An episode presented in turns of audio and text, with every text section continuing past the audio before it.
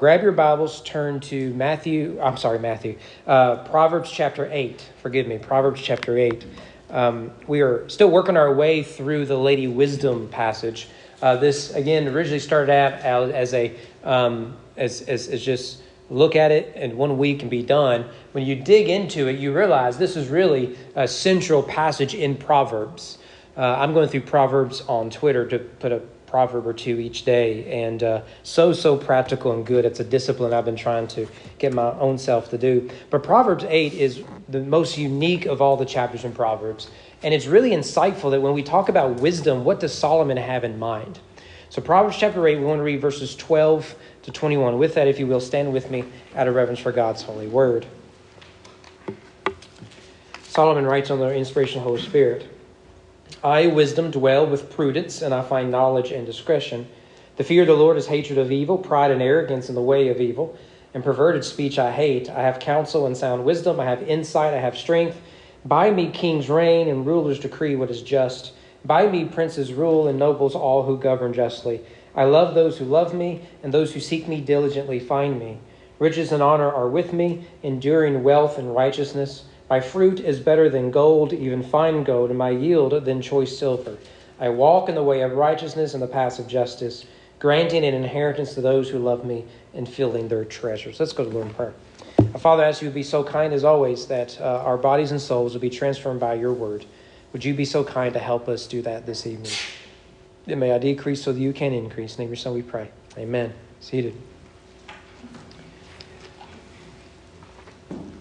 I've always believed that if you're going to write or if you're going to speak or something, um, a lot of people will say that the opening paragraph or introduction is something most important. I, I think actually the first line is the most important, uh, particularly with uh, limited attention spans that we have now. So it got me thinking what are some of the best opening lines of any books? And I suspect the list I have, you, you, you're familiar at least with, with most of them. Perhaps the most famous in English um, is The Tale of Two Cities. You can finish it for me, right? It was the best of times. It was the worst of times. It was the age of wisdom. It was the age of foolishness. It was the epic of belief. It was the epic of incredulity. That's the word we need to bring back. It was the season of light. It was the season of darkness. It was the spring of hope. It was the winter of despair. Uh, the, the British back then had very long sentences. One of my favorites is, of course, from J.R. Tolkien, The Hobbit and a hole in the ground there lived a hobbit. Second sentence, forgive me, we're going to do two sentences. Not a nasty, dirty, wet hole filled with the ends of worms and an oozy smell, nor yet a dry, bare, sandy hole with nothing in it to sit down or to eat. It was a hobbit hole, and that means comfort. Can I just give you a brief footnote here regarding that, that, that opening? Uh, when, when Tolkien was a professor at Oxford, um, he was grading papers, and that opening line, uh, that in the hole in the ground there lived a hobbit, uh, just popped in his head. So he wrote it down on the back of a student's paper. He didn't know what any of it meant. He didn't know what a hobbit was. Do you know what a hobbit is? He didn't either. And eventually he thought we should put a story uh, to that hobbit. And out came the book, The Hobbit. And out of that came Lord of the Rings. Just interesting little footnote. The Lion, Witch, and the Wardrobe by C.S. Lewis starts out with Once there were four children whose names were Peter, Susan, Edmund, and Lucy.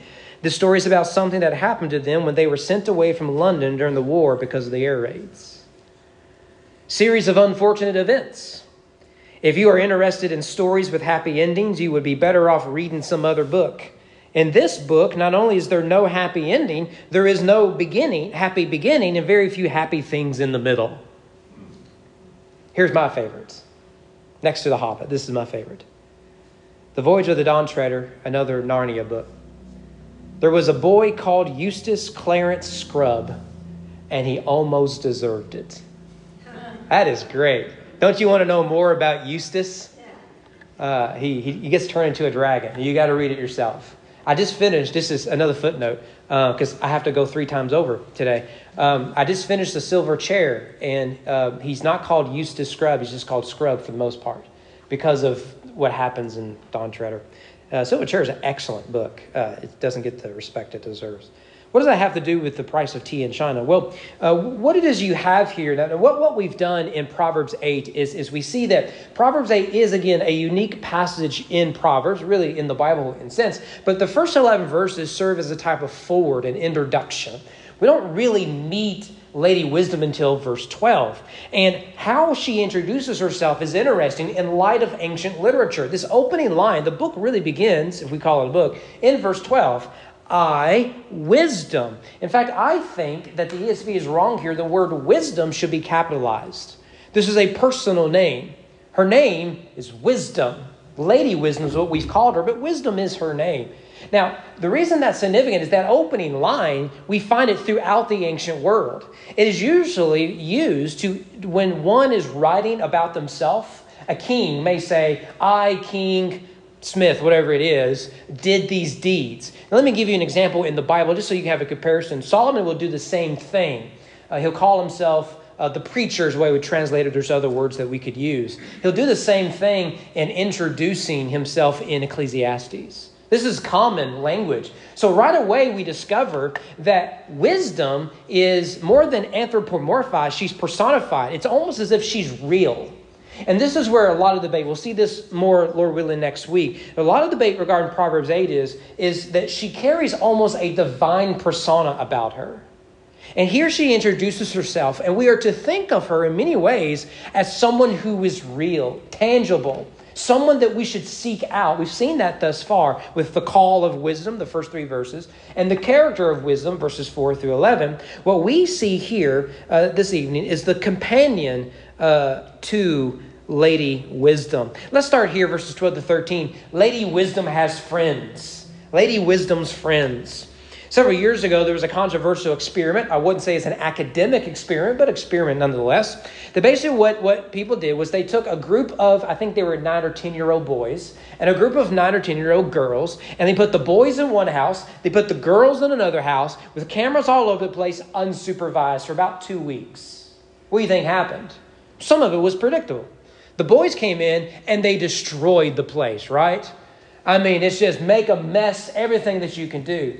The girls came in, although there were messes, it wasn't perfect, they, they were better structured, they were better organized with cleaning things up. And when they found the paint, they started to decorate their, their rooms and the walls and everything like that. Two very different uh, uh, differences between the boys and the girls. Another thing they noticed was that boys rather quickly, it took a little, little time, but rather quickly, they, they developed a hierarchy people were above the other people, right? And, and that is how uh, we know that uh, sociologically and psych- psychologically, that is how men function. If you don't believe me, you should join a team, any sport. Pick any of just, of just men, pick any of it. Uh, uh there will be a captain, whether he has that title or not. There will be the little runt who they hope never comes into the game, right? And there is a hierarchy that, that goes all the way down. Go to a machine shop where a bunch of mechanics are. You will find a hierarchy, whether the company recognizes it or not. That's what the boys did. And the way boys function, there's bunk beds. The higher up gets the bigger, the, the, the, the, bed on the top, right? The, the, the lesser crew, they get, get the lower beds, right? What do you think the girls did?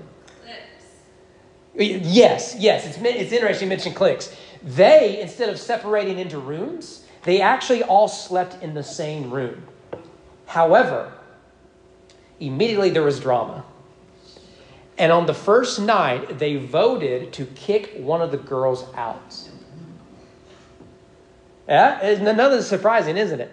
So, so what you have among men is a, a, a more uh, patriarchal, hierarchical society. What you had among the little girls was a more egalitarian society. So, so rather, the, the, the boys would say, I ain't picking up the trash, you do it. The girls would more uh, talk about it right? They would partner, they would divide and conquer, this, this, this sort of thing. And what's interesting is they had all these divisions, right?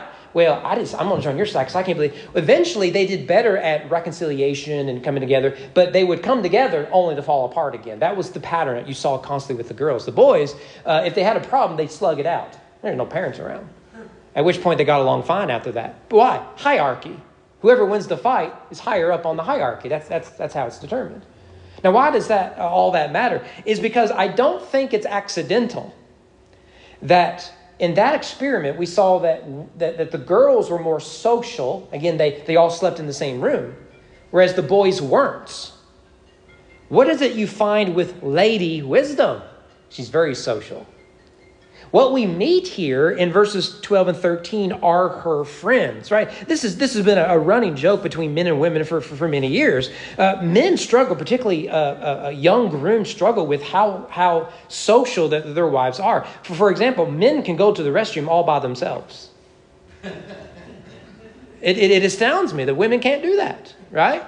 It is, it is? It's a social event. Now, that's a stereotype, of course, but that, that, is, that is true across the board. Let me just give you just this one story. Uh, more recently, um, our, our, church did an, an, outreach where we tried to interact with people over at the concert uh, at the old Capitol. I wasn't able to be there because I went to Owenton for a Q&A for the church plant that we're the sending church for. And um, it went rather long, and my dad wanted to take my son and I to the hot rod place up in Louisville uh, the next morning. He wanted to leave early. I called him I said, Dad, I'm going to get home really late. I'm just not leaving Owenton. Um, and I know when I get home, my wife had, had done a fundraiser, an art fundraiser for school and everything. I said, she's going to be really chatty. She's going to tell me everything about it. I'm going to be tired, but I'm going to have to sit there and listen to her talk, right? So I said, Dad, can, can we leave a little later? It's going to be after midnight before I actually fall asleep. Well, when I close my eyes, I'm insomniac. It'd be another hour before I actually fall asleep. He said, That's fine, son. Well, come find out she wasn't chatty. She's tired. However, what I noticed is she kept asking me questions to get me to talk. Tell me about what happened at the Q&A. Tell me, you know, but when we woke up the next morning, she wasn't tired anymore. Guess who was chatty? Men don't get chatty, right? Just men and women are different. Well, guess who we meet here? We meet our friends. In Song of Solomon, there are three characters, really four. It's, it's probably God, but it's debatable. It's three characters the groom, the bride, and her friends. He has no friends in the, in the poem. Why? Because the groom has to win not just her, but her friends. We meet Lady Wisdom's friends. Here they are prudence, knowledge, and discretion. They're laid out there in verse 12. This isn't the only time these trio of friends show up in Proverbs. If you want to see it right at the beginning, they're in verse 4. You meet them again uh, prudence, knowledge, and discretion. What do these terms mean? Well, first of all, let us meet prudence. Prudence, we talked about a little bit last week. You, you can look at verse 5 where we talked about it. There, we, we saw that prudence is often associated with the simple because prudence carries the idea of discernment and caution. The simple are those who just rush into things. They don't give it any thought, they, they don't run it through their head. They, they just go and they go quickly. Uh, what, what's the old uh, uh, Jase Robertson joke? If you don't know what you're doing, you might as well do it quickly, right? Uh, from, from the Duck Dynasty guys. Um, a prudent person uh, as a result, because they're more cautious, because they think things through, they're not as easily deceived or seduced. Now, both wisdom and prudence must dwell together. They are close friends, because prudence, we said, without wisdom is caution with little to no action. Wisdom without prudence is knowledge with little to no caution. So we see in Proverbs 14 15, the simple believes everything you know, if it's on Facebook, it must be true. But the prudent gives thought to his steps. Interestingly, outside of Proverbs, this Hebrew word that we translate prudence here in chapter 8 is usually a negative attribute. It gets translated as shrewdness, deceptive, or even cunning. Let me give you an example of someone who is portrayed as prudent even though the word isn't used. Genesis 3 1. Now the serpent was more crafty. Same idea. Here you see the idea of prudence is given in the negative sense. My wife and I are watching a, a show where uh, a guy, uh, uh, uh, you know, escapes from prison, and he's he's a, he's the brainiac. He's the one that came up with the plan and everything. And when they're on the run, what the showrunners did is they had to get the mirror image of him. So he is a bad guy, even though you're rooting for him, right? He's the, he's the protagonist. The antagonist is the FBI agent. And what they do is he is equally uh, uh, prudent. He's equally smart. He's, he's, he's everything equal to, to, to the guy that we're rooting for. And so what we're trying to, what the, uh, uh the, the writers are showing is, is their prudence, is, is, is their gifts do they use them for good or bad? One will use it to catch the, the, the, the, runaway. The other will use it to escape, you know, and, and, and to be free. Same sort of thing. We do this in superhero uh, comic books and movies and everything all the time, right? Every superhero has a someone who matches them. Batman has his Joker. Green Arrow has his Dark Archer. Captain America has the Winter Soldier. Superman has General Zod. Thor has Loki, right? And that's the idea is, is, is that this word can be positive, it can be negative. The choice is which one will we apply this gift? Ultimately, godly prudence uh, are, are those who use wisdom for good. They live under the weight of the fear of the Lord. We, we see that here, right? Verse 13 to fear the Lord is hatred of evil. Um, and so they use prudence to navigate life's many problems. The prudent then are slow to speak and quick to think, right? We get this in, in, in James, which I failed to put it up there, I guess. Uh, James 1.19, Know this, my beloved brothers, let every person be quick to hear, slow to speak, slow to anger. He's describing the prudent man. Secondly, knowledge. We meet her friend knowledge. This term is obviously a generic term, right? It, it is uh, throughout the Bible, it, uh, uh, it just means to know. Now, the key to understanding the term is that it implies a relationship that is known, right? You can't know without the relationship, right? This is probably what lies behind why often in the Old Testament marital intimacy is described as knowledge. Adam knew his wife and she conceived. Cain knew his wife and she conceived. Thus, in Proverbs, knowledge is often closely associated with wisdom. They're, they are the best of friends. So, Proverbs 2 6 For the Lord gives wisdom, from his mouth come knowledge and understanding. Uh, the fear of the Lord, uh, chapter 9, is the beginning of wisdom. Knowledge of the Holy One is insight. We'll look at words like understand insight here in a second. And we've already explored the connection between knowledge and wisdom in the past, right, in our study of Solomon and even Proverbs. Simply knowing something must be done is not the same thing as knowing what to do. One is knowledge, another requires wisdom. How many times have you and I said, whether it's the President of the United States or the coach of your favorite team. I don't care. We just need someone different. Right? We know there needs to be a change, but wisdom is knowing what kind of change needs to be made. Um, there was a commentator when a president came in, uh, he was upset that people were critical of, uh, of, of, of, that the president was choosing academics. And, and this commentator says, Of course, I want the smartest people in the room making all decisions. And of course, the redneck in me says, well, knowledge is not the same thing as wisdom. You can be smart, but you can be a fool. And, and this is why you see Lady Wisdom does not travel without knowledge, and knowledge does not travel without Lady Wisdom. Well, thirdly, discretion. Unlike knowledge, discretion is less generic. We, we, we have a clear idea what it is. However, like prudence, it can have both a negative and a positive connotation to it. And all that's dependent on the context. Negatively, the word can, uh, can imply to plot or to plan evil. Let me give you an example of this. In Psalm, uh, Psalm 10, in arrogance, the wicked hotly pursue the poor. Let them be caught in the schemes they have devised. There it is.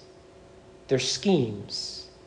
The point is that the wicked weaponize discretion for their own wicked schemes.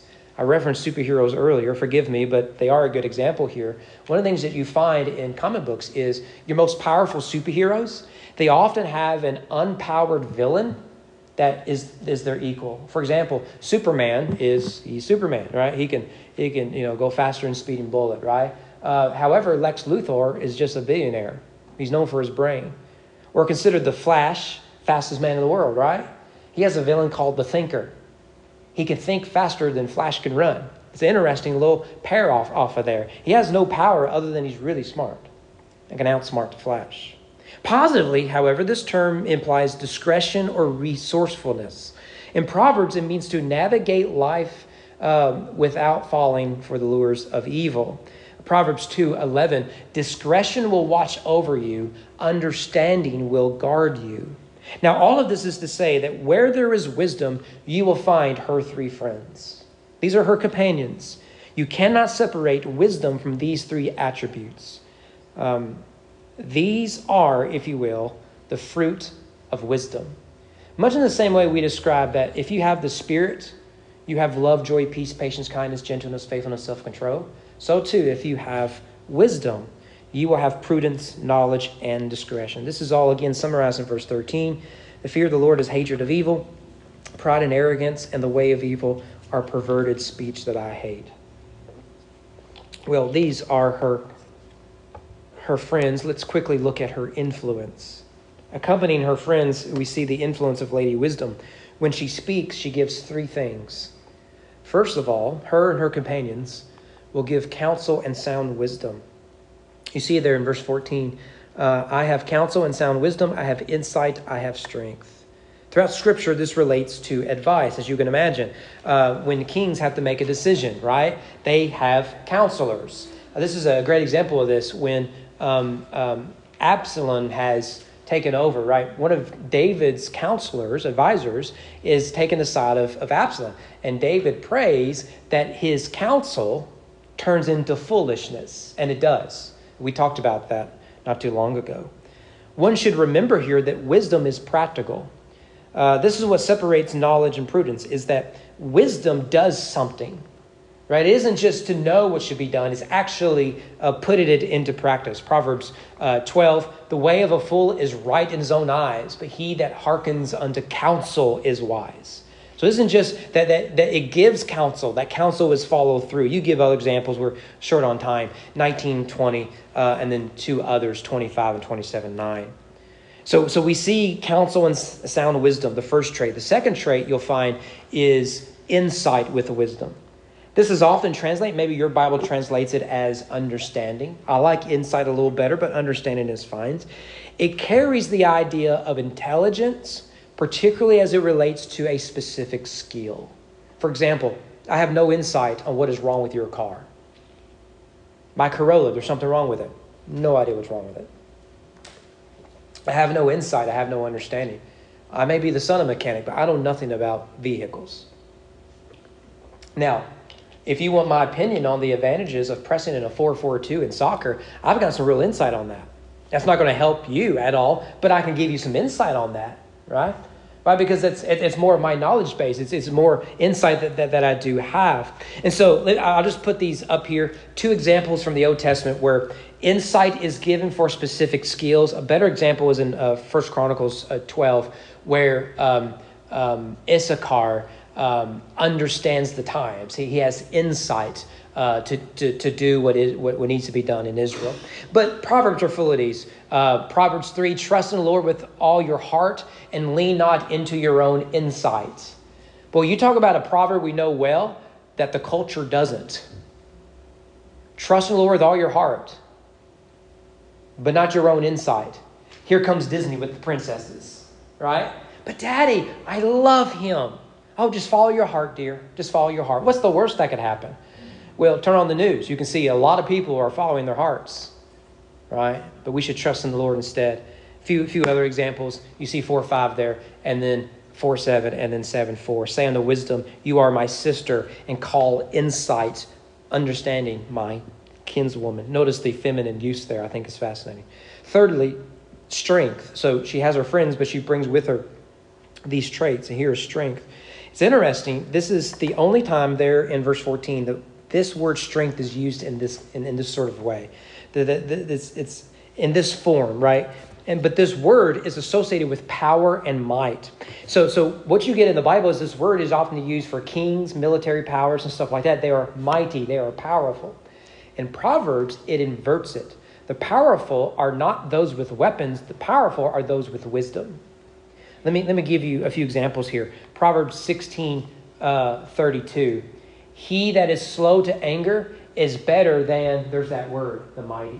Notice the use of the mighty here is, is they've got prominence, they've got position, they've got power, right? And here comes Solomon says, if you are slow to anger, you're more powerful than the mighty. And, if, and, and, and, and he that rules the spirit is more powerful than him who can take the city. I mean, read history, this is true. Those, those who just who have victory after victory after victory usually have a major defeat, and they just collapse. Uh, Proverbs 21 22, a wise man scales the city of the mighty and brings down the stronghold in which they trust. I mean, that's, that's, that's just the point, is that with wisdom comes power. Now, verse 15, 16, you see the beneficiaries of these, of these gifts. Who are the beneficiaries? Kings. Uh, now, it's not limited to kings, but Solomon is a king writing to his son, who will be king. He's saying, look, that the thing you should pursue the most is wisdom. Because if you have her, you get her friends, and they come free. They come with it. Batteries are included there. Her friends come with her. And with her come the benefits of counsel. With her comes the benefit of insight and strength. Now, we'll do some skipping here because of time, but, but over and over again, we see the practical advice a king gives to a future king here. And it is, his point is, is that wisdom is massively practical, whether you're in politics or not. Now, now we could pause here and make a really good application. We as voters have something to say in this, particularly this, this direction towards kings.